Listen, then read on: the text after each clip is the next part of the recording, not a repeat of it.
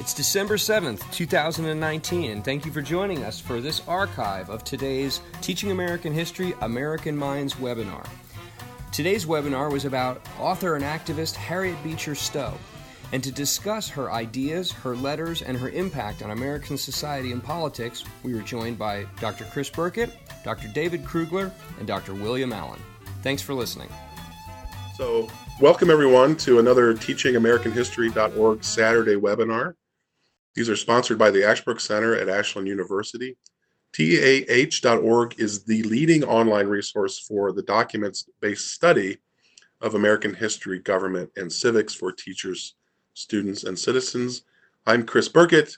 I teach here at uh, Ashland University uh, in both the master's program and on the undergraduate level. And uh, happy to be always uh, fortunate to be part of these webinars uh, the first Saturday of every month. Um, so I get to have some great conversations with some great minds and um, get to think about some important, interesting questions. Um, so, speaking of minds, the theme, as you know, if you've joined us before, the theme of this year's webinar series is American Minds. And our purpose is to pull together some thoughtful scholars. Um, in this case, we have two very thoughtful uh, scholars uh, and thinkers uh, Bill Allen of Michigan State University, Emeritus, and David Krugler of the University of Wisconsin Platteville.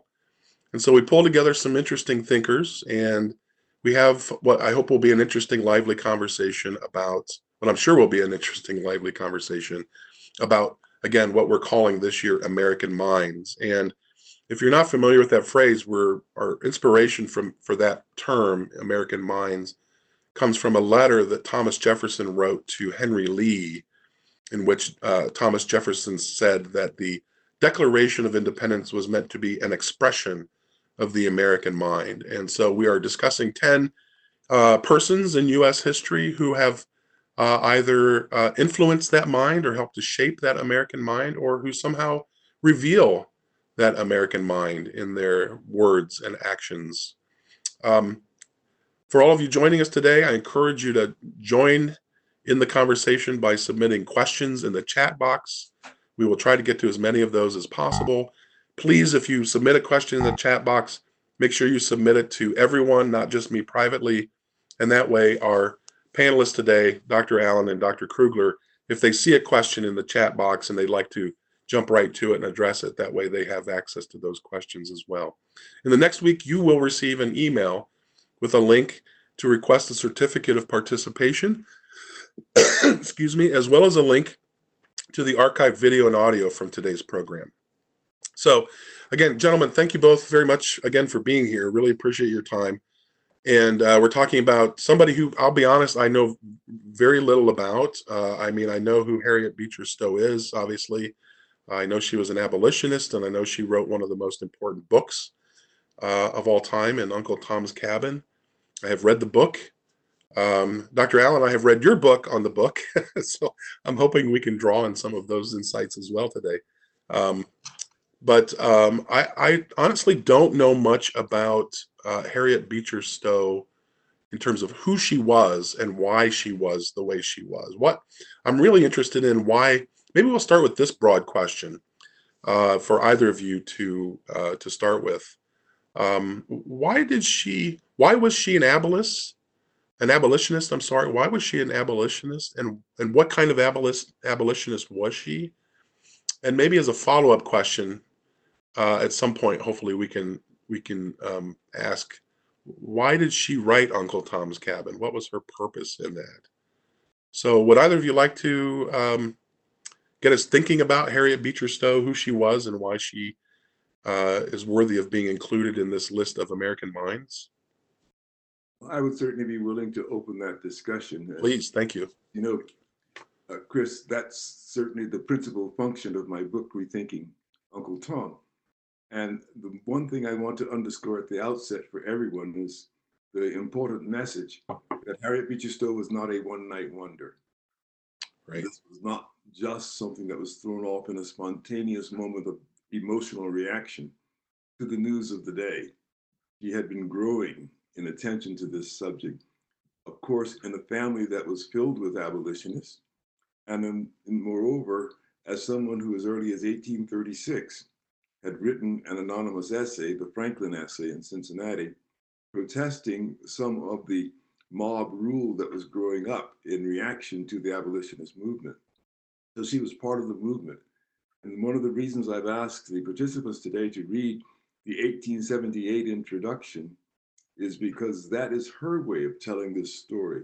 And interestingly, she chooses to tell the story not by referring to all the intervenient writings before Uncle Tom's Cabin, the Franklin essay, the two Alters essay, Uncle Sam's Emancipation, a long buildup before you get to Uncle Tom's Cabin. She tells the story in terms of the abolitionist movement itself, the struggles of her husband in the church over slavery, her responses to it. And of course, she frankly declares the mission of emancipation. So her self understanding was the understanding of someone who was dedicated to accomplishing the specific objective. And Uncle Tom's Cabin is the key moment in that mission.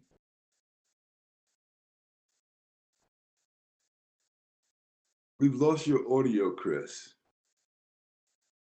I apologize. Yeah, thank you for that. I was just going to say it's uh, she wrote a lot of other interesting things, um, uh, several novels, a lot of articles, and in fact, um, Uncle Tom's Cabin if I remember correctly, began as a as was a serial newspaper serial. Was right correct? So it sort of came out in installments before it was finally published in book form. But but Bill, you're pointing out that this was not a, a sort of spontaneous uh, thing. This was part of her character in a way, as it had been established and formed. Uh, in, you know, from her youth on, right? This was part. This is really a reflection of who she was.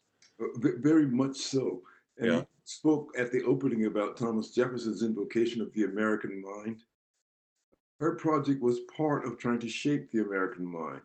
Mm. She partnered with her husband, Calvin Stowe, who published an essay in 1838 that was entitled, in effect, Winning the Mind at the West. So uh-huh. Conscious attempt to develop an American mind, which came to center on the question of slavery, much the way Abraham Lincoln saw it as crucial to developing the American mind. That's fascinating. That's fascinating.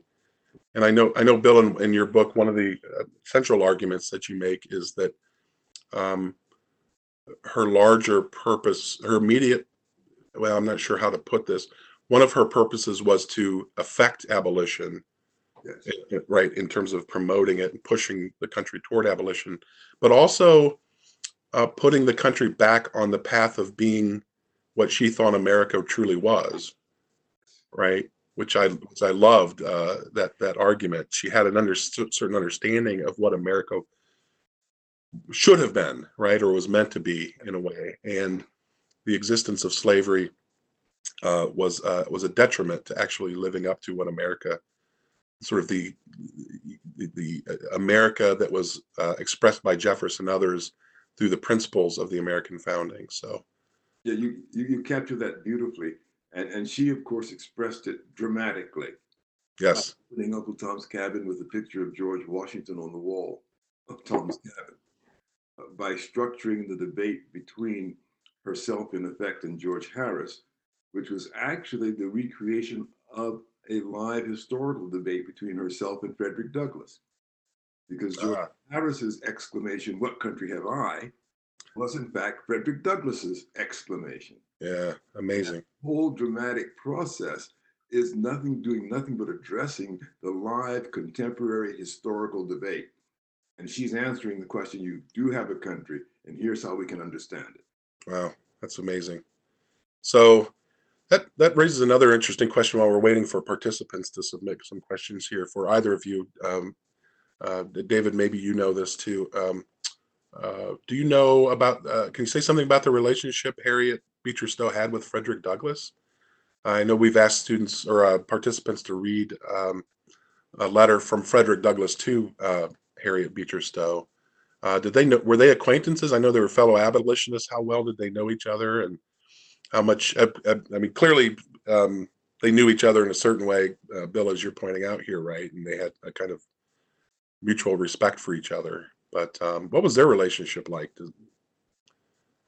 I, I think one of the interesting aspects of their relationship, and this is clearly shown in the letter, is that we see Stowe's intentionality in writing the novel that she doesn't just want to make uh, a literary impact. She wants to really change the trajectory of the country and, and, and force it to fulfill its principles and ideals. And so when she meets uh, Douglass, she asks, "What what can I do for you and your people?" And and we see Douglass crafting uh, a very encouraging reply uh, to her, in which he's offering a specific program that she can help fulfill. And you see lots of foreshadowing of the purposes of the Tuskegee Institute under Booker T. Washington. Yeah. Douglass is talking, excuse me, about the need for uh, an industrial uh, college for African American uh, youth. And you know, he puts out that goal that um, you know, what are the problems that we face? Self-reliance, racial prejudice, uh, and uh, getting um, getting the skills we need to to prove our worthiness to the nation. Yeah, that's a great point. He says, uh, even in looking at the second paragraph of that letter, um, in response again to her question, as you point out, David, what can what can we do? What can I do? What can be done?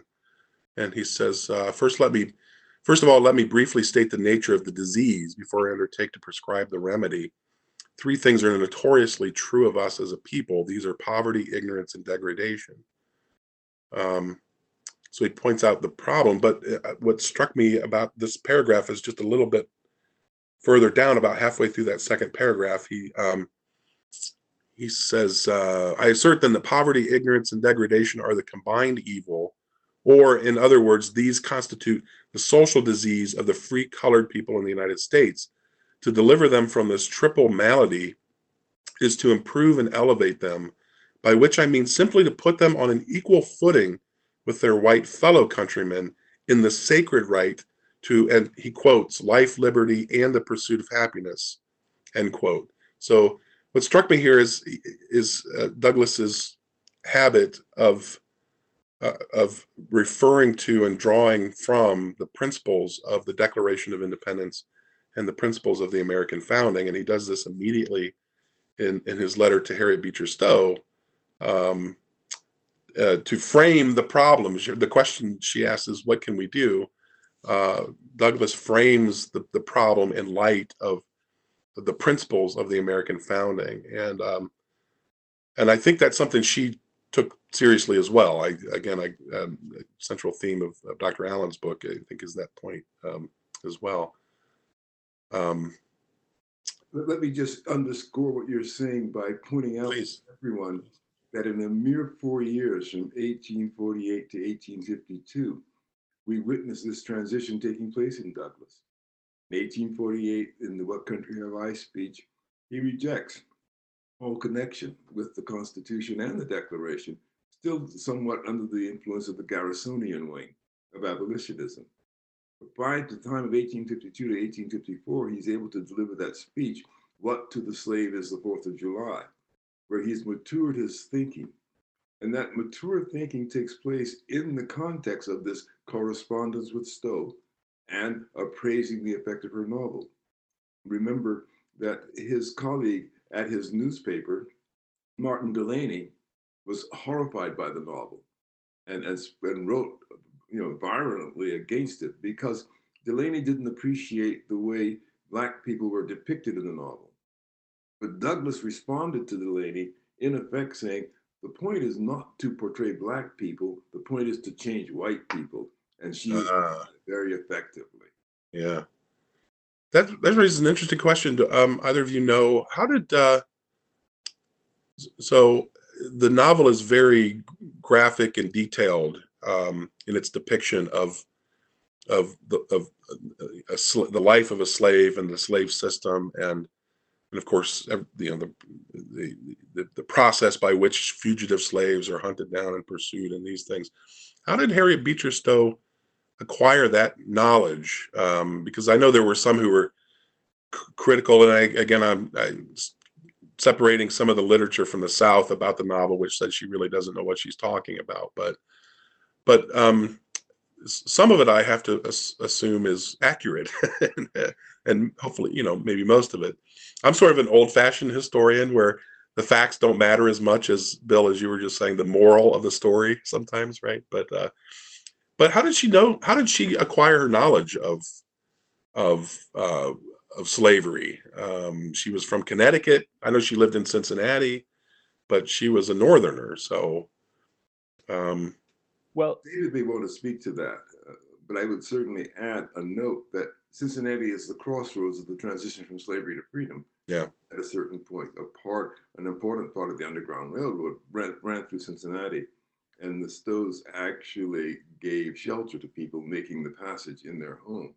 So she certainly knew from that perspective, and she also knew from the debates because remember, it was Theodore Dwight Weld and a number of people who were at Lane Seminary, where her father was in fact the president and her husband on the faculty, that they're the ones who rebelled because they didn't think the stand at Lane was strong enough, and so they went off and founded Oberlin College. So they were right mm. in the middle of this debate and all, everything that was taking place. I uh, see. To, to add to that, in, in the novel, at the end of the novel, Stowe includes concluding remarks, and it's, it's interesting to note that she cites a certain authority by the name of Professor C.E. Stowe, then of Lane Seminary, Ohio, without letting the reader know that this is her husband, right. Calvin Stowe.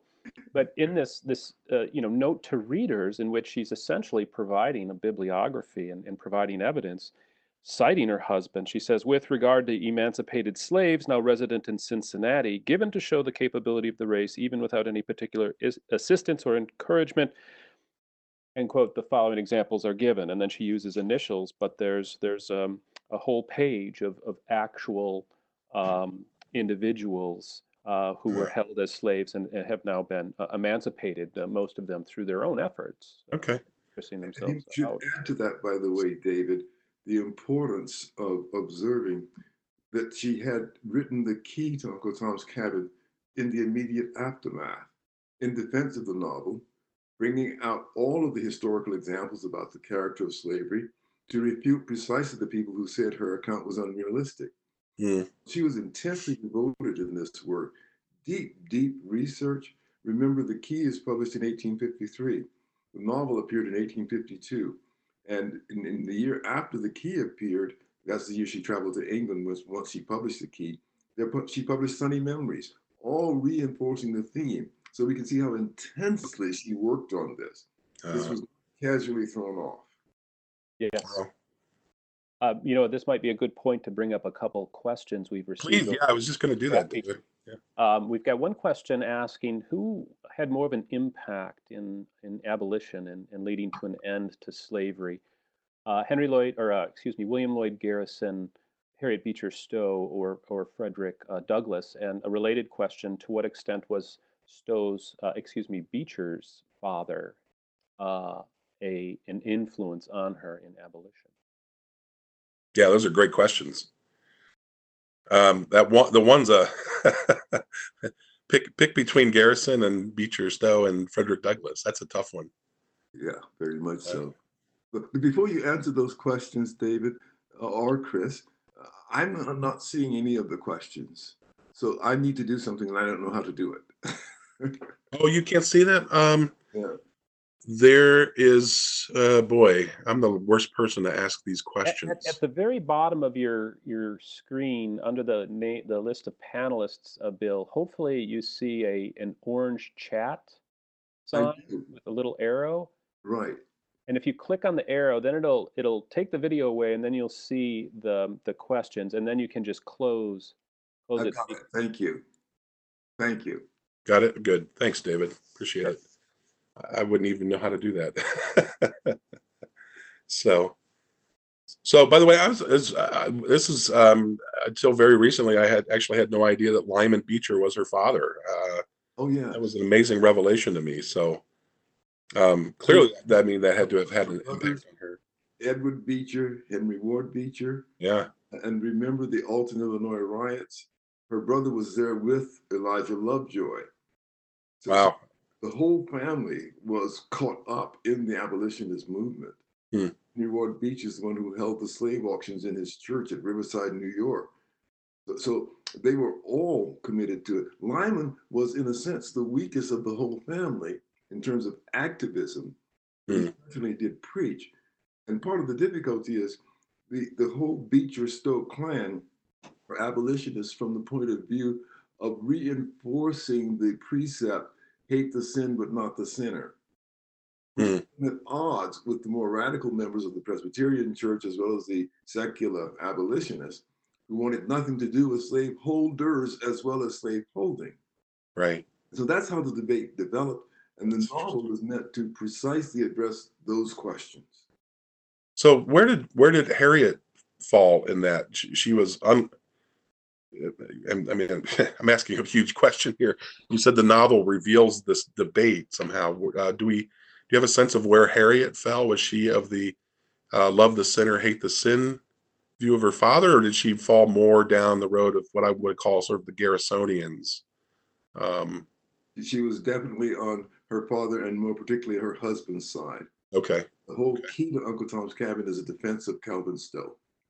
Oh, okay. They're Interesting. Partners in this work. Huh. I did. Okay, that's fascinating. Huh. Um, so she was she had to have been familiar with Garrison um, uh, as a as an abolitionist, but um, with what, what what I've been finding fascinating recently is the sort of divisions among abolitionists, uh, because we can we can see the distinction between an abolitionist, generally speaking, and somebody like Abraham Lincoln, who was who did not think of himself as an abolitionist because he was more focused on ending the spread of slavery into the territories, um, with abolition maybe to follow, right? But, within the abolition movement, you have this. I didn't. I wasn't aware of the distinction you just made, Bill. Uh, there were apparently there were were there divisions among them in terms of uh, colonization. There were coloniz- colonization abolitionists, and there were what I'm assuming would be the Harriet Beecher Stowe types who were who were for um, former slaves finding their country in America, as you were saying earlier. Um, Yes, in fact, that was why Martin Delany criticized her, partly because of the colonization that she gave a nod to when she asked George Harris to go off to Yes. Africa. But, but that was not a sufficient understanding of the novel because she established the capacities of people to live in the United States. She didn't make it a requirement that they leave. Ah. the colonizationist movement was one of those in between things where you had people like John Quincy Adams and James Madison who, who supported colonization. And, and it wasn't always clear from which perspective the, those supporters supported it, whether it was from the Jefferson Madison perspective of wanting to get rid of this problem altogether, or whether it was just to mollify sentiment in some degree, to, to, to mitigate the harmful consequences of the presence of slavery. But for Stowe, colonization was clearly an option that had to be acknowledged in order to sustain the argument against slavery itself. But Mm. it wasn't something that she particularly advocated for because we saw that in her campaign in England and she chastised the people of England of being not quite hot enough about the question of slavery. Right. Yeah, I think you know to build off uh, Bill's commentary uh, with with that story point in which George Harris chooses to go to to uh, Liberia. Uh, it's it's a choice, right? He's proven his ability to succeed, making the escape, thriving in Canada, starting a family, and and to me as a reader, in looking at the um, the text as a novel, that's Stowe's way of signaling colonization is an appropriate pathway, but it can't be required or Mm. that all African Americans forced into it. yeah. I concur completely. And I think it's really so important for people to immerse themselves in the novel and see the dynamic tension between Tom and George. Because George himself expressly declares he can't possibly begin to act as a freeman while he's still in the atmosphere of slavery. Hmm. What Tom rises to is the challenge of proving the value of individuality and freedom, even in the condition of slavery hmm order to establish that we don't need to defend the humanity of Black people because, like all human beings, they are invested morally and spiritually with what is required to say no to slavery. The way Tom does when he's immediately taken into the company of, of Simon Legree. And Right. Tom declines him from the outset by, by refusing to sing bawdy secular hymns and singing uh, Methodist hymn even when Legree warned him not to. And that all, all leads to Tom declaring, You can have the papers to my body, but you cannot own my soul. And Stowe Mm. wanted to make this point. The question of soul ownership was the important question, not the material condition. So, so we, we recognize George and we accept the humanity of that, but that's the question of material conditions. The ultimate defense of equality is the freedom of the soul. Yeah. And, and That's here's really. where- Go ahead, it- Dave. I'm sorry, I mean, David. yeah, here's where Stowe as a novelist is really uh, taking major risks because it's it it takes a great deal of skill for a novelist to render fully rounded, believable characters who exemplify spiritual qualities. And on the one hand, a criticism can be made uh, of her uh, creative choices that that Tom is overtly a Christ-like figure. Um, and I think that often gets overlooked. Tom is criticized as being so passive in acceptance of the horrors inflicted upon him, but the larger purpose here for Stowe is is to to present him as a as a Christ-like figure, and then to fulfill uh, the things uh, Bill uh, just uh, said.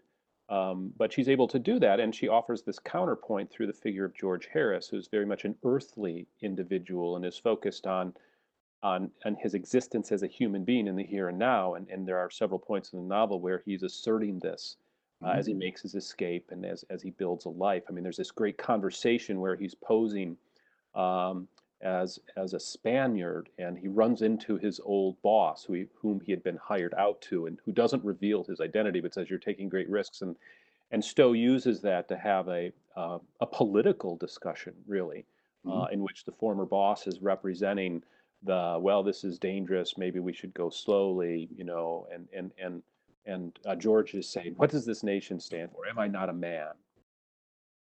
That's great. Those are great points, David. And I'm especially love how you bring up those aspects of the novel, being a novelist yourself. Um, by the way, if, if, if you have not read David's novels, I can't recommend them strongly enough. Uh, you have two out now, right? Is that right? Uh, yes, two. Two. Okay. Um, but the, uh, but, but look, just I'm just following up on your point, or I guess maybe reinforcing or agreeing with your point. Those conversations, it's it it strikes me that those kinds of conversations may never actually have taken place. I mean, to, in my mind, it's hard for me to imagine some people in those actual positions having those sort of high-minded conversations. But on the other hand, it doesn't matter because of Stowe's skill as a writer. Um, they're entirely believable and uh, and and and the, central to the novel, right? Because they reveal what uh, not only the sort of higher purpose of the novel, but the deeper problems that we're facing with regard to slavery, and they reveal the the sort of natures and importance of the various characters. So, I mean, maybe those conversations actually could have taken place, but um, Well, Yeah, I, yeah. I, But- I, I certainly would want to say, yes, they, they had to have taken place for, for some obvious reasons. And, and one way I'll convey this to you is to introduce something which we haven't all shared necessarily, but the new movie Harriet, which is the life of Harriet Tubman. I haven't seen it. I, I recommend to everyone to see it as Okay. as possible because it's powerful and you find a strong intersection with what Stowe is doing in that movie. And, and that's what creates the sense of validity to the whole project. But remember that Tubman, like Douglass, fled from slavery in Maryland, which was one of the milder forms of slavery when you think of the Deep South and the outrages that took place in Mississippi and other places. Uh, Right. But the, the portrayal is so poignant. And it's not because of the actual treatment of the slaves. Some people think the movie is violent, but there's very little violence in it actually inflicted on the slaves. There's only descriptions of violence that happened in the past. But the heart of the movie, and the part that intersects with what Stowe is doing, is it portrays the slow, steady degradation of the slave holder Mm, how the slave holder is the person who's sub- subject to such massive dislocation, change, and moral decay. And bringing that point home is a great part of what Uncle Tom's Cabin was about. And it shows the realism of it all, insofar as we can say this movie is very close to the life of Tubman, and we have this from Douglass's biography as well, autobiography as well. We know these things happen. Huh. No, that's fascinating. Um, and again, you mentioned Fred Douglass. So, in fact, earlier, Bill, when you were talking about the distinction between physical ownership or legal ownership in one sense and soul ownership, I had not heard that term. I love that term because it, it actually reminded me of uh, a theme in Fred Douglass's narrative, right, where he talks about the moment when he realizes that he may be in chains, but he he will never actually be a slave. Yes, That his mind has somehow been made uh, been open to the possibility that he can in fact be free, and that follows that follows shortly after his experience with that mistress in Baltimore who accidentally or maybe out of the kindness of her heart at the beginning Remember, she's angelic at the beginning. She teaches him how to read, and then after her husband chastises her, you see you see the effect of slavery on this once angelic woman who becomes like a demon, you know, toward him. So, yeah, that, so that's interesting. These parallel themes. Um, and, and so, therefore, Tom becomes realistic when you see him in light of what Frederick Douglass experienced. Mm-hmm. Real life confirms the novel. The, the idea that Tom was passive that he accepted the conditions of slavery is simply a mistaken appreciation of the novel. As he says in chapter 11, when young George comes to him and he's being carried off by Haley, he says, Look, I don't want you to beat this man up. We've got to think about me. I know where I am. I know my situation. I'm not blind to this stuff. Let's not make him treat me any worse than he's going to do anyway, while I patiently work to master these circumstances, which he hmm. goes on in chapter 12 to demonstrate he does. He makes Haley depend on him rather than the reverse. Yeah. You know, one scene that really shatters the notion of uh, of Tom is is is, is passive and reactive. We have to remind ourselves that he is concealing uh, the secret of the two runaways from from Legree. He knows um, what they're doing, and he keeps that secret to protect them, which you know requires an incredible amount of will and resolve. Uh, so he's not just doing it you know, for himself or for his um, religious, uh, for his religious faith, but but he's doing so out of um, to protect uh, those two young women. Huh. So That's a great point, David. That is so true that it, in fact, it, what it does is reinforce the very opening of the novel when he advises uh, George's wife to flee, Eliza, to flee, and he says very clearly, it ain't natural for her to stay. Yeah. He never endorses people avoiding escaping slavery. He said some people can't bear it. That's his words. I can bear it. She can't. Hmm. He understands the condition he's in. He understands the challenge he faces. People who can't survive that, he says, get out. And so he doesn't just conceal the identities of Cassy and Evangeline. He, in fact, inspires them to undertake the escape mm. tells him to do it. He's a, an activist, not a passive person at all. It's fascinating. So we got a, a couple questions on yes, the, the gonna... we might be able to roll together. And, and, and one is, um, how were they able to distribute so many copies, which is a way of uh, addressing um, the impact the book had uh, upon its publication and its many, many uh, reprintings. Uh, and it, it, it, in a way, relates to a question about is, is this Stowe's way of saying abolition now, and this is pitting her uh, against the, the gradualists. And one way to address that uh, second question is is to consider the review the novel received in England in a liberal Catholic journal, The Rambler, in, in November of 19, uh, 1852, in which the the reviewer um, criticizes Stowe first for using fiction uh, to make an attack on slavery, uh, mm-hmm. but then more harshly criticizes her for assuming that immediate abolition is necessary when, in fact, according to the reviewer, uh, enslaved people need to be prepared for freedom by experiencing or going through a phase of ever milder involuntary servitude until they're they're finally freed. So I mean, you know, Stowe's intentionality gets pushback.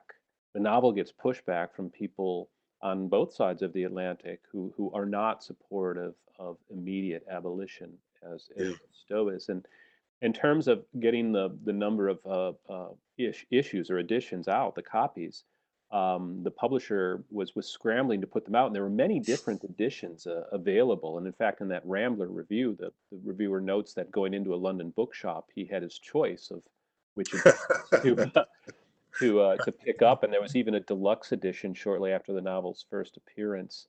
And we should also note that Stowe modified uh, later editions. She did revise um, some of the dialect uh, of her African American characters. So mm. there are variations of the text that um, are spreading throughout throughout the South. But it was it was a bestseller uh, of its day for sure. Yeah.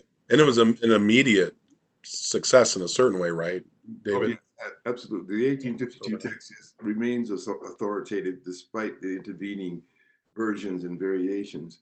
And it's very important uh, to take note that the novel was largely pirated copyright laws were not then what they are now. And so in terms of distribution, it was widely distribution distributed in part because there was no copyright protection. And, and it was so immediately popular that throughout the whole world, it began to appear both in translation and in pirated English copies. So it seems to me this question of distribution, remember, as you pointed out at the opening, the national era serialization had already established its popularity so that when it appeared in book form, it simply continued on a cresting wave. The wave was initiated by the National Era, which is an abolitionist serial uh-huh. publication. Hmm. That's where it starts out. Huh. And another, That's fascinating. Another detail, historical detail to fold in here. The book had an outsized cultural impact through the popularity of theatrical adaptations over which Stowe had no creative control. No. I, I, doubt she received any royalties, but the book was um, staged, and it, it's not the sort of novel that can be staged in full. So mm. all of the uh, uh, adapters were, were making creative choices about how to slice and dice, if you will, the Stowe's story. Uh, but the the collective impact of the of the traveling theatrical shows probably even bigger than the novel itself, since it reached a hmm. wider audience than even uh, its readership. That's fascinating. The result of that, which we must not fail to observe, is that those who staged the Tom shows did not maintain fidelity to the structure mm. of the novel mm-hmm. and, reinforce the stereotypes, right? The moral and spiritual dilemmas that were developed over the course of the novel. When we yes. talk about the criticisms from Europe of Stowe, we forget that at the heart of her book, and again in the 1878 introduction, she specifically addresses these things. She denies the truth of the claim about a human exception or people in their knowledge needing to be shepherded into freedom. She takes that on directly in the novel hmm. as well in her correspondence with people in Britain. So they don't get away with criticizing her without being answered by her. She has a response, a philosophical response to these claims. Hmm. That's so, fascinating.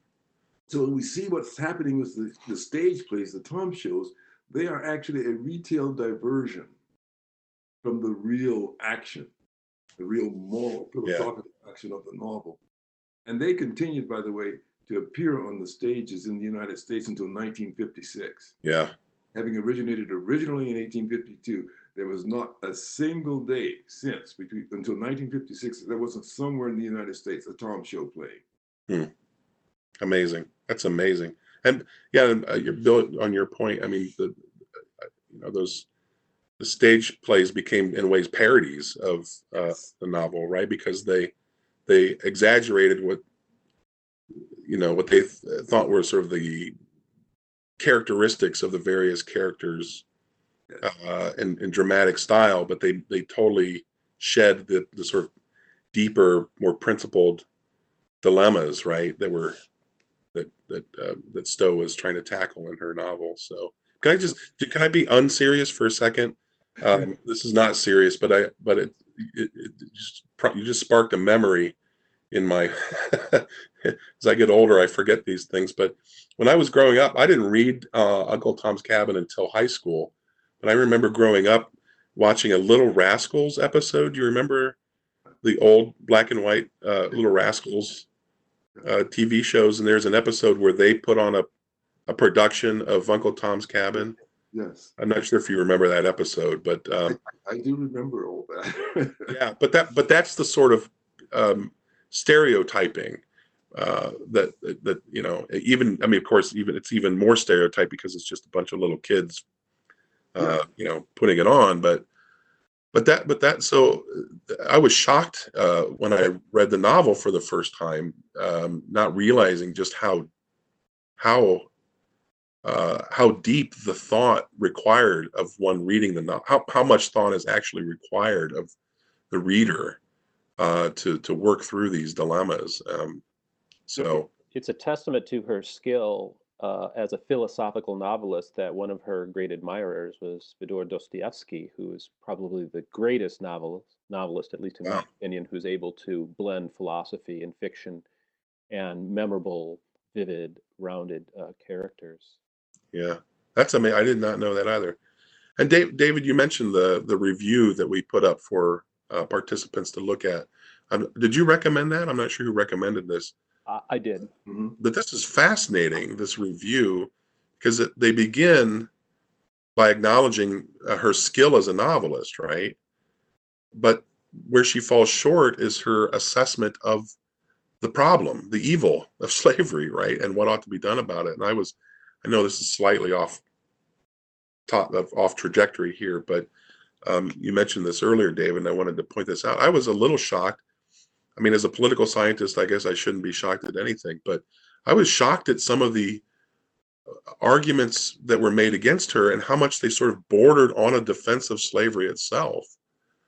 Um, I happen to have pulled up in front of me, uh, it's page 416 in the review, uh, where they were actually saying, look, um, uh, ch- chattel slavery in America is not is not nearly as bad as um, uh, the slavery of antiquity, and they start quoting the Romans and you know, uh, or looking at Roman slavery, um, which is of course is exactly the opposite argument that Stowe would make, and and even you know, of course, Abraham Lincoln and others made, right? Um, Fred Douglass himself would make.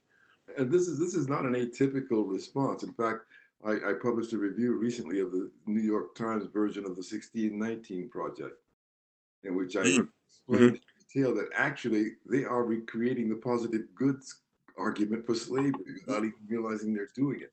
That's right. Consistent with what they did with their origins in the early 1850s when the New York Times began, and they took the positive good approach in some ways. So yeah. it's really an odd paradox of history. Yes. These arguments resurface all the time. Yeah. Yeah. It's, I'm, I'm amazed at how many people inadvertently um, argue that uh, that uh, Justice Taney was right in the Dred Scott decision, right? And they're uh, they fall right into it. But uh, and you mentioned the. Uh, I just yeah, want to read one question I see here, and it's rather long, but I'm trying to read it, but my screen is small, so hopefully I get it right. But I think it's important.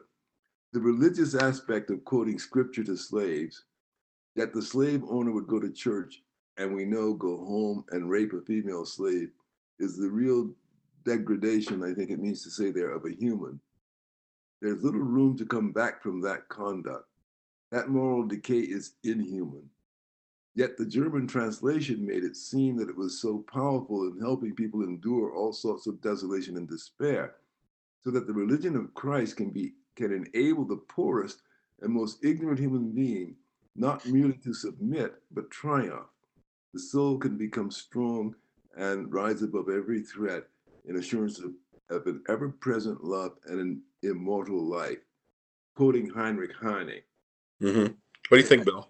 I wanted to pull that out because Stowe was aware and had some comment, contact, contact, slight to be sure, with Heine and appreciation for Heine.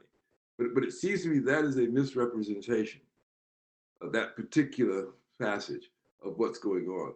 It wasn't poor and weak people who triumphed. It was the argument that people of strength cannot be overcome, even by the worst of mm. slavery.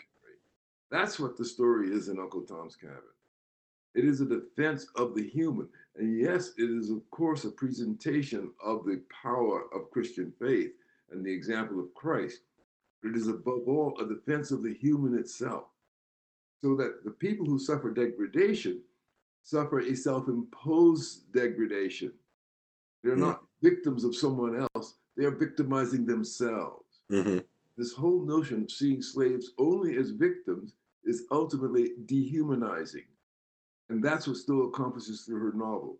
She says if you can only see the slave as a victim, you don't see the slave as a human being. Yeah. You're not therefore prepared to advance emancipation. Yeah. That's fascinating. You know, to, to, to build off that that great commentary and, and to connect it to another question, um, someone else asked, um, how important is it that that Stowe was a woman? Could a man have written this novel? And I think we can use that question to explore her presentation of female characters, which is quite varied. I think that um, the array of female characters Stowe deploys in the novel uh, has far more range than than even the male characters. Uh, consider the uh, character of Marie St. Clare, who is an odious character and, and quite unpleasant, but still memorable uh, in her constant whining and, and solipsism. And then there's the character of Eva, her daughter, and uh, Augustine St. Clare's uh, daughter, who, who dies. And, and that portion of the novel has received a lot of criticism as being um, hyperbolic and maudlin, and an example of the, the worst features of 19th century uh, American literature, uh, with this this angelic little uh, girl, uh, you know, cutting uh, locks of her hair to distribute. But but I think if we go with Stowe's intentionality, she's working off the trope of the the innocence of a child, and it's Eva really who sees.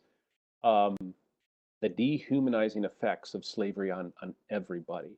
Mm. Uh, and in, in in her own way, she's very Christ-like, and you know when she embraces Topsy and and and can't believe that Topsy has no family and just has this outpouring of, of empathy for her. And so it's, it's a creative choice having Eva die. Yes, that's that's a little bit over the top, but but it's also a way of of, of showing the the enormous um, evil power of slavery to destroy the soul. Yeah. And again, it's, I I was just going to add one quick comment, Chris. please, I'm sorry, Bill. So that people understand how to appraise those uh, characterizing people. The notion that she didn't know how to portray innocence in the real world by looking at Eva ignores the power of her presentation in her novel Oldtown Folks, where she has also this innocent young woman and drive her through the growth to maturity, the temptations of the world, the romanticism, Rousseauianism, disappointment, and even nihilism and show her emerging with strength. She had the full range of character representation at her disposal. So we have to, as David said, look at her intentionality. She was not writing melodramatically because she didn't know how to write any other way. She did it because it fit what she needed to do in that context. Yeah. That's great. That's a great point. I, I'm, um, this, this will be a little bit of a, a diversion. I apologize, but next semester I'm teaching late modern political thought to my undergrads, and and we usually end by reading some Richard Rorty. Um, and um, I know you're familiar with him, but um, to be totally unfair to his argument and to summarize for the sake of time, um, uh, one of the things he calls for is the use of narrative to to persuade people, to move people emotionally towards toward uh, your point of view or your goals, and and not bothering with reasoning about things, right? Because reason, uh, if there is such a thing, reason is usually counterproductive to the to um, persuading somebody to just feel what you feel, right? Um, so uh, it seems to me that what Harriet Beecher Stowe is doing, and I'm not sure that she's the first, but she's, I don't think she's the first, maybe among American authors, but she, like um, some of the um, um, uh, muckrakers later, or some of the uh, novelists from the progressive era, uh, do a good job of, of combining thought with emotion. Um, and not, not not simply like Rorty and others more moderns saying it has to be just emotion and you leave thought out. Um, she's she does a great job of combining both, and the emotional part is sometimes the jarring thing with you know the things that happen to the characters that you were just mentioning, uh, David, for example, is often the thing that jars us uh, so much that we then um, uh, have to confront the the principled questions that she's presenting to us and demands us to think about in a way, right? So I love the way she combines both. She demands of the reader that they feel, but at the same time that they think, and it's not simply one or the other. Uh, and that's the mark of, to me, of a great influential novelist. And I'm thinking of, um, again, um, others others who have done done a good job of this. Um, some of the um, uh, again writers of the progressive era. Um, just drawing a blank on some of their names right now, but uh, some novelists can do this really well. Oh, I'm sorry. I was thinking of a, a quote from um, a letter from Thomas Jefferson actually when he was writing to his his contact in uh, England, uh, and Jefferson wrote to him saying, "Get this book and this book and this book for me." And his agent wrote back saying, "Why do you want fiction?" And and uh, Jefferson's response was, "Because um, good fiction um, can move the human heart in ways that a treatise can't. Uh, a treatise can move the head, but good fiction can move the heart in, in the right direction." And he quotes, for example, "Who can read, who who can read Macbeth without feeling, you know, uh, the the the sensation of, uh, or or without thinking that uh, you know Lady Macbeth is not an inhuman monster or something like that. It teaches us something about humanity by giving us examples of of what it means to be a human being. I'm paraphrasing Jefferson's letter now. So it seems like Stowe does a great job of that, uh, even in the exaggerated moments, perhaps. But and interestingly, what, what you quote from Jefferson is precisely the same thing the philosopher Montesquieu says in the Persian Letters. Right? Ah, that's right. And again, yeah. in 1827, is what Calvin Stowe says in his dissertation on the use of wit. and, ah, perfect. He lays out precisely the program that Harriet Stowe subsequently follows. And so when he says to her in the 1840 period, look, you've got to get more to writing these things because you're really good at this use yeah. literature to this effect, and these things come forward from your pen and really influence the world. So yeah. this was a dynamic, interactive framework in which they were reinforcing one another on precisely that ground. And yeah. so let me just go back to the one question: Could any of male writers in the United States in the 19th century have done what she did? And my answer to that question is not because they didn't do it, not because they lack literary capacity. They they did it because they, for whatever reason, couldn't take the political risk that she did. Because we know some of uh, the Melville and Emerson and others and Hawthorne had views about these questions. They couldn't quite tackle them so directly and explicitly and overtly because it was a political risk. She took that political risk and was able to get away with it partly because of the reasons David has described about the nature of her literature, her power, her ability to her, her portraiture, uh, her, her, her dramatic representation. She simply had amassed an arsenal of weapons that was unsurpassed. Yeah, that's a great point. When somebody, and in fact, uh, Danita just uh, put in the chat box, even Dickens said Stowe went too far. Yes. To prove too much. The wrongs and atrocities of slavery are, God knows, case enough. Dickens thinks she may repel some useful and sympathetic support. And Dickens, of course, uses emotion and facts to make people feel too. So precisely. But, you know, the, the, political the, risk aspect I had not thought of. Um, uh, uh, the comparison is is uh, uh, especially relevant because Stowe builds into the story and into the characters comparison of race-based slavery in the United States with the exploitation of industrial workers in the north of the United States and in Great Britain uh, as well. So this is represented um, in the conversations between Ophelia, uh, who is from Vermont, uh, and and she's philosophically opposed to slavery, but she freely admits her racial prejudice. Her conversations with her uh, cousin uh, Augustine St. Clare, who I think is perhaps the most interesting, most well-developed character because he's he's really nuanced and complex. I mean, he's got just such a, a vivid mix of, yeah. of, attractive as well as repellent qualities. And um, mm. in another element of the novel, and, and this is where again Stowe's criticized for being obvious, but uh, Augustine has a twin brother who's also a slave owner, but he's a very harsh slave owner, and they have this conversation when they're at the at the lake house during the hot months of the summer in New Orleans, where uh, Augustine's brother is making the forceful argument that slavery will always exist, it must exist, that the enslaved have no capacity for their for their own their own uh, affairs, for their own lives, and and so that's representing you know durable um, debates of the era, but doing so through those characters. That's fascinating. Yeah, great, great, great point. Even, even liberty was defended by John Stuart Mill at that very time period on the grounds of its being acceptable for some civilized people, but not for other people. Yeah. Their knowledge. Right. right. Yes. Uh, fascinating. The, the the the the intellectual shifts that are taking place at the time uh, that she's writing this novel are also. I mean, it's just amazing to think of all the things that are coming uh, into into modern thinking, modern thought, and philosophy at this time.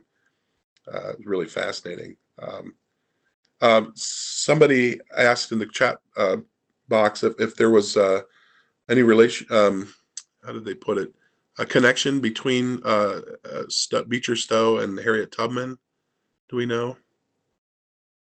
None that we are aware of. Not, not that we're aware of. Okay. Remember, Tubman's career essentially starts um, late in the 50s, going eh, just a couple of years before the outbreak of the war, in fact. Okay. So it's subsequent to the primary influence of Stowe. That's right. That's right. It reminds me, um, Bill, David, maybe one of you will know this. Um, we know, right? Uh, Harriet Beecher Stowe met Abraham Lincoln, mm-hmm. Right? He invited her and her family to to the White House, and I think she took along her sisters. Um, and it may be apocryphal, but but the the the the, the rumor is that when uh, Lincoln greeted her, he said, "Ah, this is the little lady who started the war." Do we? Is that true or not, or is that just great uh, great myth making? It's, it is true in the sense in which historical memory makes it true. That's perfect.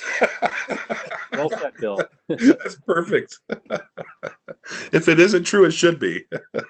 you know, her son would later say, yes, it happened, but um, as as many scholars have pointed out in in preparing a biography of his mother, the first two editions, he never mentioned it, and you would find that curious if such a, a remarkable exchange took place. Uh-huh. Um, there is an article by the scholar uh, Daniel Vallaro, um, which was published 10 years ago in the Journal of the Abraham Lincoln Association. And this is a, a very detailed um, presentation to show that, that, that this exchange never took place, that, uh-huh. that Lincoln never said that, even though they did meet. But, but Bill nailed it. I mean, it's, it's, it speaks to Uncle Tom's Cabin's cultural impact and, yeah. and its legacy. So, um, we want it to be true because it, it speaks to this larger um, actual historical development. Great points. Great points. Um, um, so she starts writing this novel, um, and again, she's been writing for a while, as, as you both pointed out. There's a larger body of her work, which is which is very good. Um, does the novel she starts i guess they come out in the newspaper in 51 and i think then the book is published in its first form in 52 right, march 52 is that right 1852 okay. And the fugitive slave act of 1850 is just prior to this. Do we do we know is there any evidence to suggest that um, she was um, hastened into writing, or maybe that's not the right word, uh, quickened into writing the book in light of what she thought was a worsening uh, scenario in the United States with regard to slavery and maybe particularly with the 1850 Fugitive Slave Act? I think that's fair. Is it okay? We can say that for sure. Okay. Remember, the, the two altars for a short story appeared in 1842, and, and that already had drawn up the contrast between liberty and union. Are you going to save union or save liberty? So she started out with that. And so, so by the time you get to 1850, it seems decisively we're sacrificing liberty for union. And, and so in that context, she's reacting to it, to be sure, among many others who are reacting to it. Yeah. And, and of course, she would have been among the people who would have been in danger of prosecution for helping slaves escape if she hadn't shortly after that left Cincinnati to go up to Bowdoin, Maine, because her husband took the position at Bowdoin College where she finished writing Uncle Tom's Cabin. So yes, she, she's in the thoroughly suffused with this aura, this this environment in which the Fugitive Slave Act is making criminals of Yankees who are giving aid and comfort to escaped slaves. Yeah. And I think that's her, you know, her, her awareness uh, of that and her intent to include it in the story uh, presents the the weakest part uh, of the novel. The the two slave catchers who are are close on the trails of of Eliza Mhm. and and her son, uh, and and we have this really repellent character who boasts of his ability to convince judges that he is the the owner of these individuals they capture, uh, even if they are free. And so here we see Stowe showing us one of the uh, effects, the results of the Fugitive Slave Act, and how it's leading to criminality across the North and making the North a major participant in the maintenance of, of slavery and the expansion of federal power to protect it. But there's a great potential for her as a novelist to develop this storyline, and it, it just falls away. And, and we have the, the rather unconvincing um, outcome in which um, the partner uh, falls, um, he's pushed and, and, and falls and hurts himself, and the Quakers save him, and he has a change of heart. And it's, it's not very convincing. It's also a delayed part of the story where she leaves that aside to take up Tom's story and doesn't return to it for a while. And, and so it I think it's the weakest part of the novel, but still it's an important part of the novel because it shows the effects of the Fugitive Slave Act. Fascinating. Yeah, I was thinking um, when I brought up the Fugitive Slave Act, I, I was thinking of the letter um, uh, that we again posted for the readings today. Uh, her letter to uh, to Goodloe, uh, which if, is written in 1853. Um, but I found this letter fascinating. So again, it's after the novel had been published, but it was still again shortly after uh, the Fugitive Slave Act and and the turn in the minds of a lot of abolitionists, especially that the country was now really heading in the wrong direction. But I found this letter fascinating, and I had not read this before. Um, so uh, thank you for whichever of you suggested this letter. Um, but she begins this letter by talking about uh, uh, the feelings toward her from the South um, and how uh, they. Um, she has a kind of respect she says, for the true chivalric, noble ideal of the Southern man. Um, but they, but they're very hostile to her, obviously, and, and her her defense of herself is that sh- they should think of her as a friend, uh, because friendship means um, sometimes doing the hard thing of pointing out the faults of your other of your friends, right? Um, and so that's what she claims to have been doing, in part in the novel, and it was not meant to be hostile toward Southerners. Uh, it was not meant to uh, be. Uh, uh, um, I'm trying to think of the right word here. It was not meant to condemn them necessarily as as as as human beings, but insofar as they are friends, I suppose civic friends, being part of the same country, she was trying to point out their their faults. And then the the this third or fourth paragraph really struck me as she's speaking or writing in these terms, she says, The same is true of my country. I fix my heart on the bright ideal of America as she should be, and therefore condemn most unsparingly that part of her course and conduct which is unworthy of this ideal. And I just thought that that reminded me, uh, Bill, so much in particular of your argument um, about her motives. Uh, because she's a friend of America, uh, what she calls here the bright ideal of America. Uh, one of the purposes of the novel was to was as a friend to America point out the flaws of America in order to make America better. I just thought this was a, a really interesting way of uh, of thinking about her purposes. Um, the, at the end of the day, I think it's fair to say the struggle over slavery was a struggle for America. Hmm. And the real subject was not the slaves. But it was America. Yeah. Throughout. She Hmm. understood that. And so so you're right in pointing to that. And and, and David brought this letter to us, but it, it is a very important letter and one that conveys very concisely the, the real power that drove her forward. And I think if we try to understand her work in that context, we'll be more patient with any kind of what others might see as dramatic lapses. You know, when the critic uh, Edmund Wilson dismisses her as being just melodramatic, he's really only identifying his incapacity to recognize true power in art. That's how we need to understand these things. We were in the hands of a master in the Yeah. so which means we start out by saying we probably don't understand what she's doing. We got to Yeah. close attention and be instructed by her before we can understand. Well, how often does that happen that a great mind comes along and it takes a generation or two to fully appreciate um, Well, That happened to. Melville for sure. yeah. Yeah. Well and i was even thinking of lincoln. I, I mean you know it, um, it, it you know um, people didn't appreciate him till he was gone. Uh, a lot of people. Um, but um, somebody asked earlier um, about the effects of her uh, work on the south and um, how how how this was taken by the south and what effect did it have if any on the slaveholding mind if you will Well, the work divided, of course, the South. There were some people in the South who read it with appreciation, but they usually did so furtively when they read it. It came out under broadsides of attack, obviously, because the, the Southerners saw themselves as being undermined.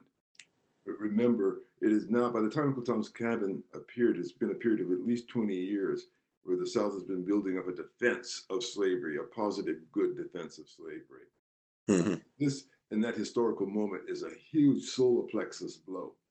Hmm. The argument they were trying to develop, uh, and it undercuts it completely, puts an end to it. We need to see it in that larger framework to understand what happened. that's a great point So the official reaction of the South was outrage, and it Yeah. produced even from from from women attempts to respond to her, who, who began by criticizing her for writing this while being a woman. Mhm. So, so, so the, the the official posture of what we might call elite opinion in the South was do everything we can to discredit this work, and it Yeah. was ultimately unsuccessful. They could not discredit it. i have not thought of it that way i'm sorry bill i didn't mean to cut you off Who read it furtively and were greatly moved and affected by it. Uh, and remember Francis Lieber, the philosopher, who was at that time still in Charleston. He, his original appointment in the, he was a German emigre. Right. His original appointment was at the College of what comes now the University of South Carolina, but but there in Columbia. And he read it and, and penned a review of it, which he never published. I uncovered this in manuscripts at the Huntington Library, in which he was profoundly moved by it. Hmm. And, and he, he, he, he describes it in terms that are so elegiacal, uh, power and, and the, the character of Uncle Tom, that it seems almost excessive. But of course, he also ends that review by not by acknowledging what can one do. Yeah. So, so, so that. I say summarizes what happened in the South. And he Yeah. shortly thereafter left and relocated and became a professor at Columbia University, not in South Carolina, but in New York, at the King's College, King Columbia. right He was then liberated and ultimately could draft for the Union the laws of war and Yeah. the whole idea of union, which defined the fact that the war was a war for the Union. Huh. That transition took place in that person's life, which in a way is illustrative of the power that the novel had. That's amazing. Yeah, I had I had not. I was just gonna say really quick. I had not thought about uh, the effect in that larger sense that the novel had in the North among among the many Northerners who were not themselves simply anti-slavery, right? And maybe some of them may have been inclined toward in, uh, accepting the positive good argument. And your point about this cutting that off, at least in the Northern mind, that's a that's a huge fact, because what it made possible was. Uh, in in a way, um, you may still be left with a number a number of Northerners who they didn't buy the positive good argument, um, they may still have been slightly indifferent or entirely indifferent to slavery, but that's a better position for somebody like Lincoln or others to work with or work on than to have to argue in a way with uh, or uh, you know the positive good argument. You could maybe make more way. I don't know. Maybe I'm stretching it too far, but that's a. You're not stretching it at all. Okay, good. uh, overlooked. We, we, Yeah. example, we see Dred Scott, and we see the opinion issued in Dred Scott as being a revolutionary moment, something dramatically turned. But we don't remember that Taney, before he became Chief Justice, was an Associate Justice who, in 19, 1842, in Prigg versus Pennsylvania, had already signaled the decision he made in Dred Scott. He had Yeah. in a dissent in a case he mm-hmm. otherwise approved of, because the outcome satisfied the pro-slavery position. But the principle enunciated by Story and Prigg was that slavery is sectional, freedom is national. right. Taney saw in that the threat to slavery, and in his dissent, he attacked it. And that's why he comes into Dred Scott in 1857 and reverses it and says slavery is national, Yeah. local. Fascinating. So it's in the face of that that these things are taking place, and she undercuts that Yeah. culturally. So by the time of Dred, it has no cultural purchase, even though it becomes law. That's how important it was.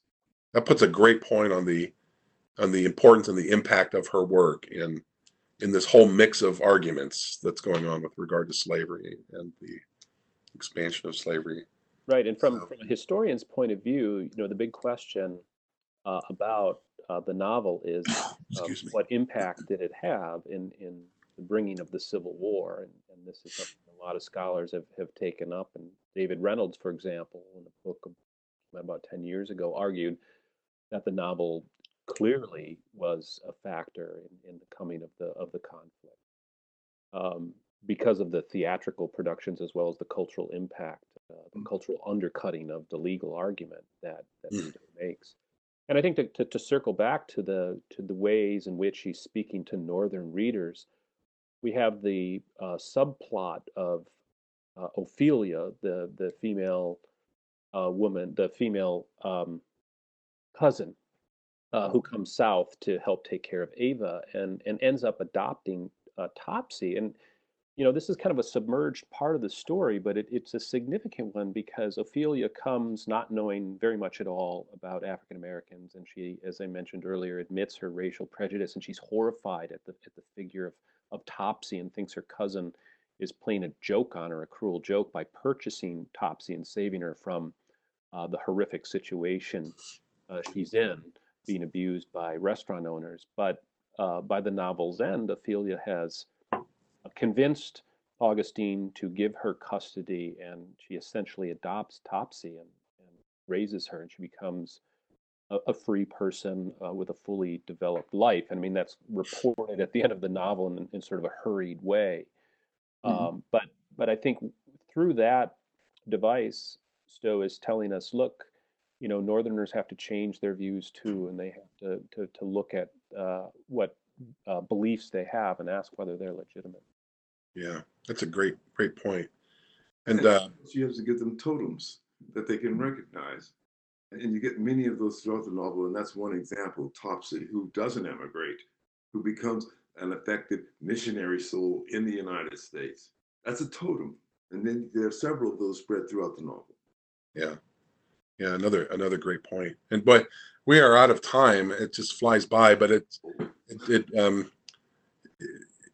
you know, David, you brought up um, the, the need to change attitudes of among Northerners, um, not just with, with regard to slavery, but I know you've you've written on um, uh, Northern attitudes with regard to to blacks, right? Especially around World War One and at that time with the with the riots and things like that. So it's it would be really great to see if we could trace any sort of future influence of uh, of, of Beecher Stowe's thought uh, and the future of of race in the country. But uh, that's probably a webinar for another time. So that's another big one. But uh, I want to thank you both again very much uh, for your thoughts. This has been extremely enlightening. I have learned so much, and I'm grateful to you both for this.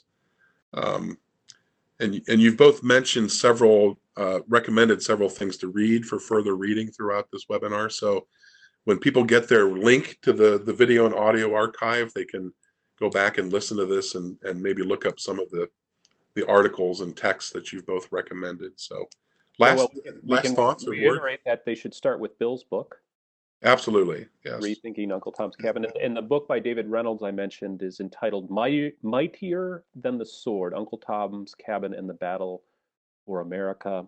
And the article on the um, uh, apocryphal exchange between Lincoln and uh, Stowe is by Daniel Vollaro, V O L L A R O, in the Journal of the Abraham Lincoln Association. That's available online.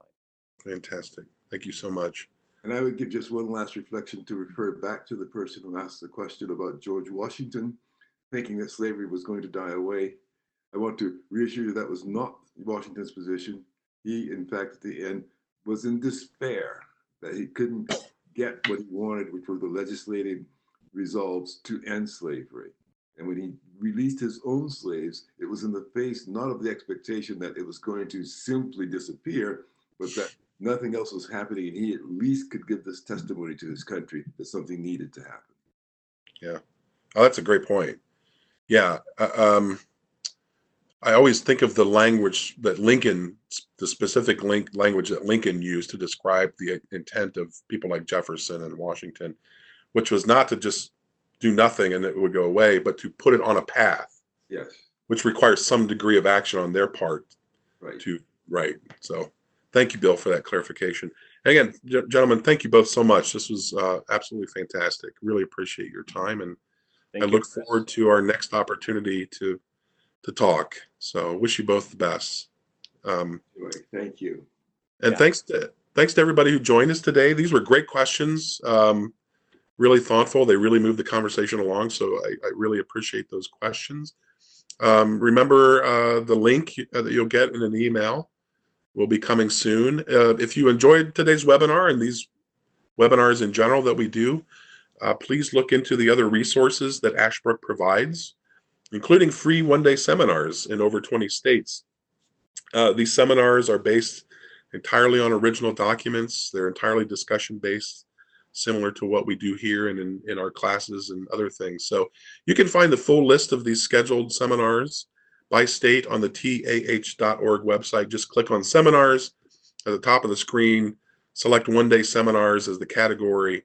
Um, and if you like these things that we do, please spread the word about our programs by sharing the archive link uh, that you'll get in the email coming up soon share that with your colleagues and on social media. So again, thanks to everybody for being here. Our next Saturday webinar will be on Frederick Douglass on January 11th, first webinar of the year 2020. So until then, um, wish you all the best. Take care. Thanks.